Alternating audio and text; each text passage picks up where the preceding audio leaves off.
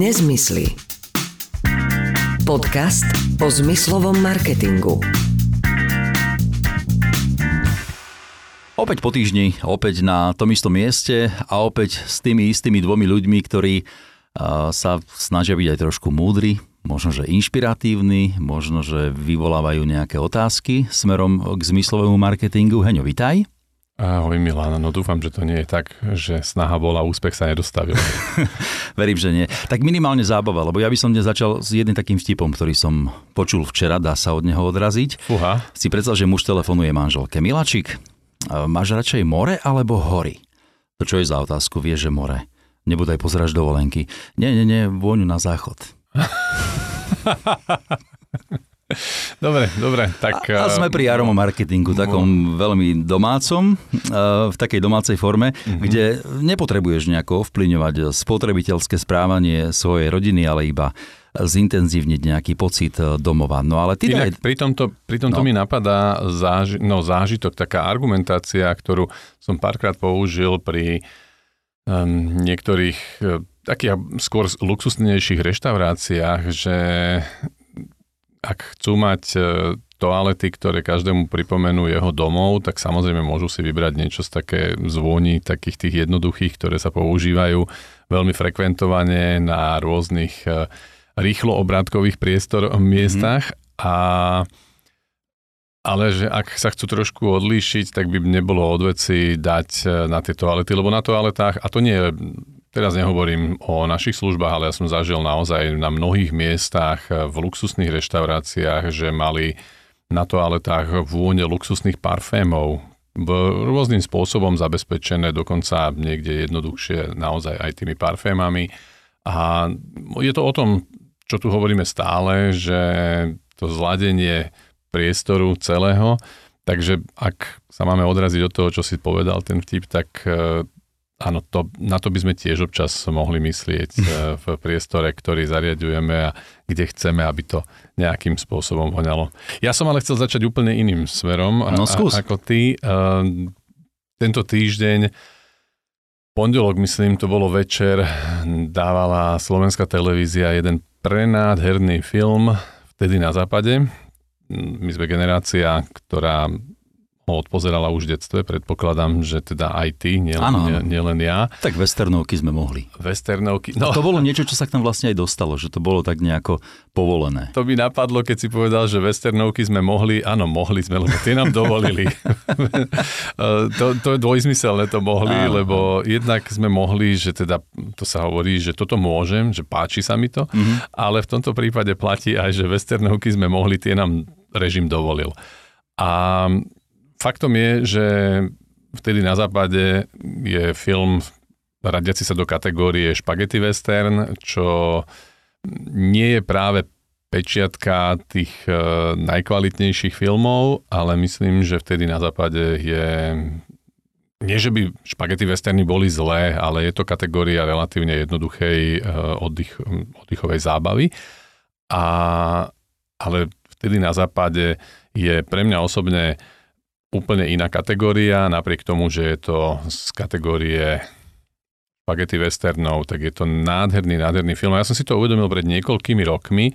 Keď som to videl v detstve, tak som si to tak nejak odpozeral naozaj ako western a keď som to pred nejakými 10-15 rokmi znovu videl, tak som si uvedomil niekoľko vecí. Poprvé, že kvalita toho filmu je naozaj, že, že tam je aj nad čím sa zamyslieť. Je tam strašne silná emócia a my sa tu rozprávame vo väčšine prípadov o emóciách, takže, takže toto mi tam ladí. Ale to najdôležitejšie, čo na tom ladí, je kombinácia obrazu a zvuku, teda obrazu a hudby.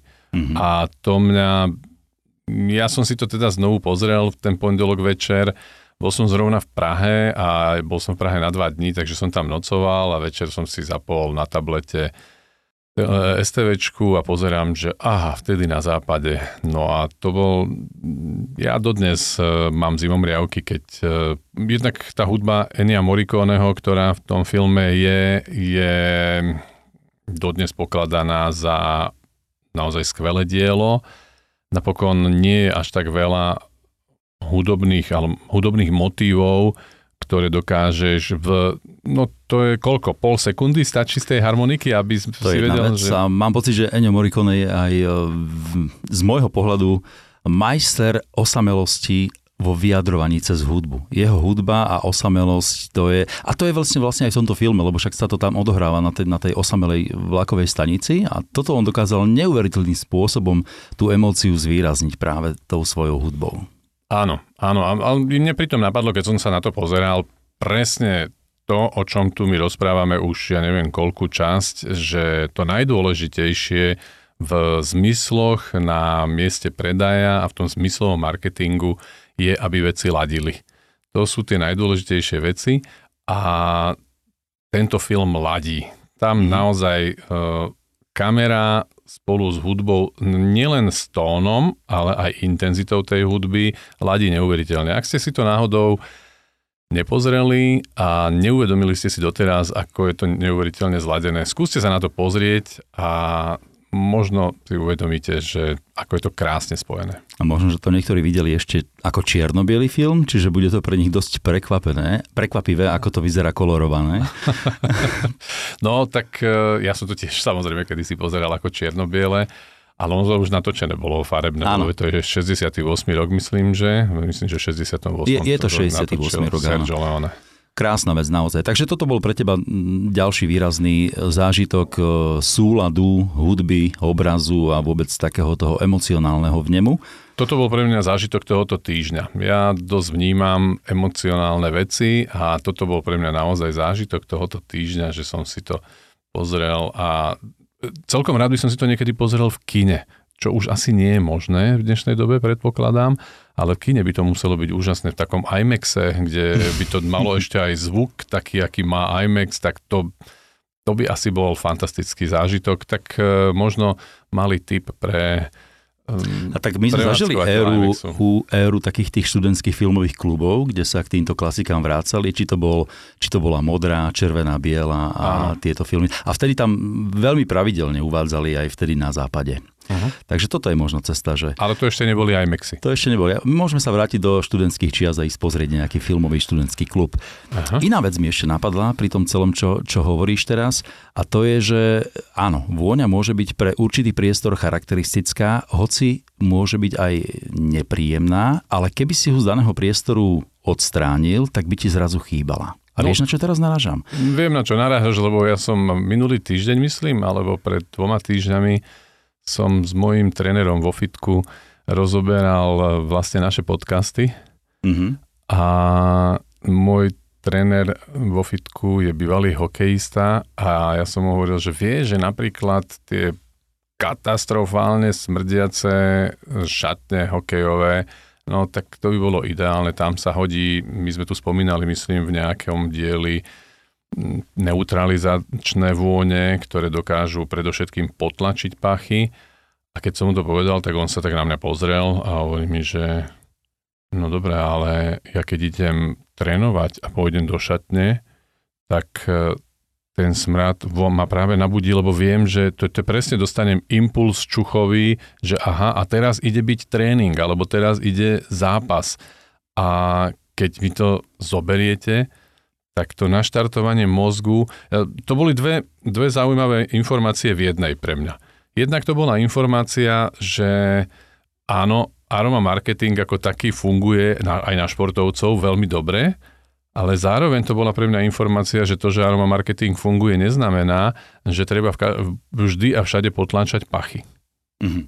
Takže e, samozrejme iná debata je, pokiaľ je hokejová šatňa v nejakej verejnej, e, na verejnom zimnom štadióne a po tréningu hokejistov tam potom si prídu rodiny zakorčulovať. Ktoré nepotrebujú tento vnem, že sa rovno naštartuje hlava s tým, že čo tam, čo tam cítiš. Hej? Áno, áno, to, to je... Um, nad týmto treba uvažovať, že čo je prioritou a komu ten priestor slúži.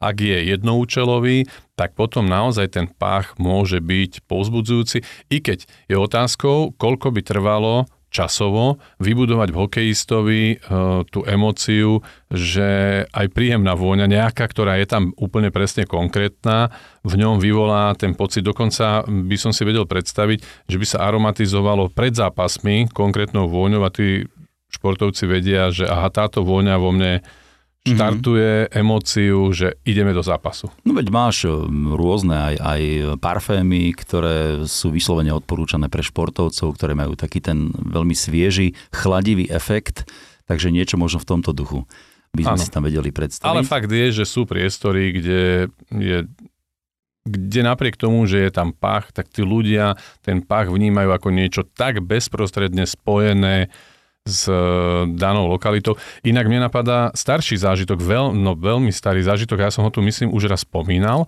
a to je, že keď chodievam behať, tak som behával v Záhorskej Bystrici okolo jednej krčmy a to je mhm. tiež smrad. V podstate to je taký socialistický krčmový smrad, ktorý odtiaľ išiel a vo mne to pripomenulo mi to mladosť, takže a to teda tiež nie je práve najkrajšia vôňa, to, čo išlo z tých socialistických Alebo keď prídeš, ja neviem, na plaváreň a teraz, teraz si predstav, že by tá plaváreň e, nesmrdela chlórom. Ja by som okamžite dostal pocit, že aha, vy asi nechlorujete. Je to v poriadku?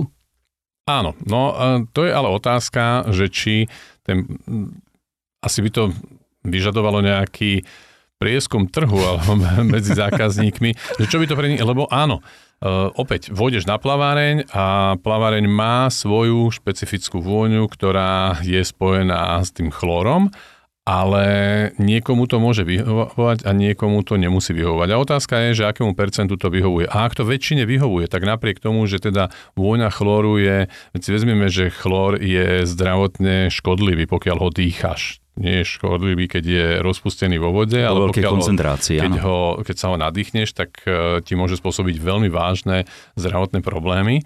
Takže pre niekoho to môže zase vyvolávať pocit strachu. A pre niekoho práve, že pocit istoty. To je zase každá vôňa môže mať na každého človeka. Ono je to spojené asi so zážitkami, nie asi, ale určite so zážitkami z minulosti, prípadne s nejakou výukou toho človeka, že s čím si to má spojiť. Stále sme pri tých emóciách, lebo je to veľmi dôležitá vec aj v prípade zmyslového marketingu. Ja som trošku čítal uh, ty to máš určite načítané oveľa viac uh, teórie, ktoré sa dokonca vyučujú v rámci, v rámci marketingu a natrafil som na jeden veľmi zaujímavý E, pojem a to je, že náladový status samotného spotrebiteľa. A s tým sa narába v rámci zmyslového marketingu najmä pri tých impulzných nákupoch, ktoré sme už aj my spomínali e, v podcaste a že je veľmi, veľmi dobré, ak vieme ten náladový status samotného spotrebiteľa zvýšiť, či už teda vôňami alebo aj hudbou, lebo to je predpoklad, že ten dotyčný klient e, je potom naklonený k tomu niečo si aj v danom priestore kúpiť. My sme to tu myslím niekoľkokrát spomínali, že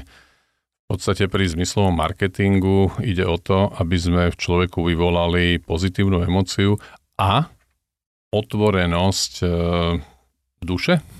Mysle. E, mysle. E, jednoducho veľmi často sa cez zmyslový marketing sleduje jednoduchý cieľ a tým cieľom je, aby sme v človeku vyvolali takúto atmosféru otvorenosti.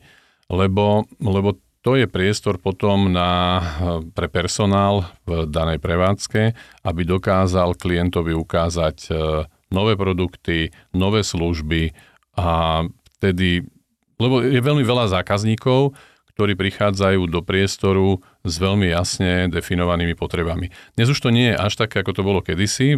Veľmi často sa spomína toto napríklad, ono to nemá súvis s zmyslovým marketingom, ale, ale je to ovplyvňovanie správanie zákazníka. Veľmi zásadným spôsobom zmenilo správanie zákazníka zavedenie platobných kariet. Mm-hmm. Pretože kedysi, no my keď sme boli deti, tak sme išli do obchodu, jednak e, všetky ceny boli fixne dané.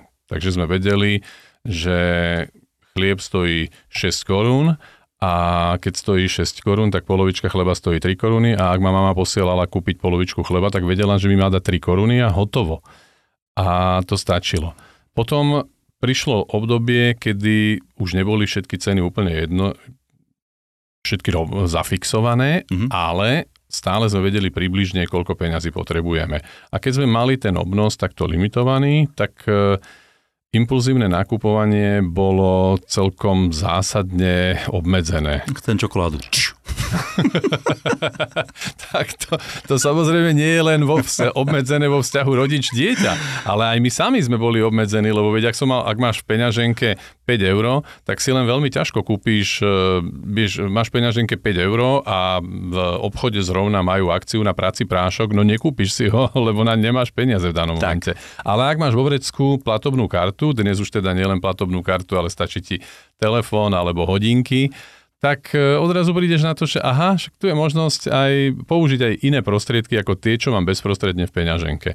A týmto spôsobom sa veľmi intenzívne podporuje, podporuje impulzívne nakupovanie, čo si môžete všetci kľudne uvedomiť a pokiaľ sa tomu chcete brániť, tak potom nepoužívajte platobné karty a používajte hotovosť. Potom možno o pár rokov budete niekomu rozprávať, že to bola doba kešu, mm-hmm. ale tá doba kešu tu môže byť aj z takéhoto dôvodu, aby sme sa obmedzovali v tom, že čo minieme. Hm, hlavne teda kreditné karty nám v tomto trošku e, robia úplne inú predstavu o tom, na čo máme, na čo nemáme, lebo zrazu máš na všetko.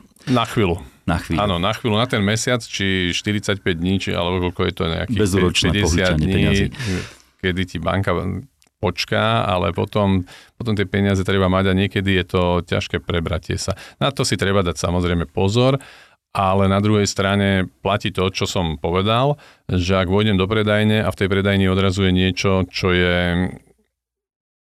Zoberme ten príklad s tým pracím práškom je za dobrú cenu niečo, čo sa mne hodí, no tak je to pre mňa veľmi príjemné, že si môžem v danom momente kúpiť aj to, čo by som hotovosťou v danom danej chvíli kúpiť nemohol. Trošku porovnávame teda minulosť aj e, súčasnosť. Dnes a dnešný podcast nahrávame 30. E, júna, kedy sa odozdávajú vysvedčenia, kedy aj deti pocítia takú nejakú nie že odmenu, ale hodnotenie svojej práce, toho, aké boli, aké boli snaživé v škole.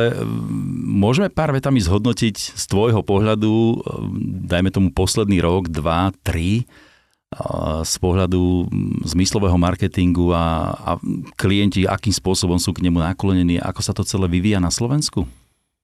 No tak posledné tri roky boli po zasiahnuté koronou, takže to Počas korony minimálne tá časť zmyslového marketingu, ktorá sa volá aroma marketing, bola vo veľmi silnom útlme. Veľmi silnom nielen na Slovensku, keďže my podnikáme v niekoľkých krajinách v Európe a okrem toho sme súčasťou veľkej skupiny najväčšieho distribútora aroma marketingu na svete americkej firmy, takže vlastne máme aj s nimi stretnutia a videli sme, že počas korony všetky firmy, ktoré pôsobili v oblasti aroma marketingu, mali problémy so službami, pretože ja som vtedy vravel, že zatvorené obchody naše služby nepotrebujú. Takže mm-hmm. to sa veľmi, veľmi zásadne utlmilo. Predovšetkým aroma marketing, lebo uh, tá situácia bola dokonca taká, že napríklad nákupné centra si hudbu nechali, aj preto, že tá hudba nie je len hudbou, ale je aj komunikačným kanálom, ale vône vo väčšine prípadov vypínali. Takže aroma marketing bol veľmi silne postihnutý. Tak ako bol veľmi silne postihnutý, mám dnes pocit, že o to intenzívnejšie sa teraz späť rozvíja. Že ako keby bola veľká, veľká potreba. Mám silný pocit pri mnohých podnikateľoch, že tie dva roky obrovského kolísania teraz ako keby chceli dobehnúť a chcú sa ukázať v tej najväčšej nádhere. A ja mám ako z vlastnej skúsenosti vidím, že záujem o zmyslový marketing po ukludnení korona krízy veľmi zásadne narastol. Otázka je samozrejme, čo príde, lebo tak už dnes sa hovorí o tom, že nastupuje ďalšia vlna.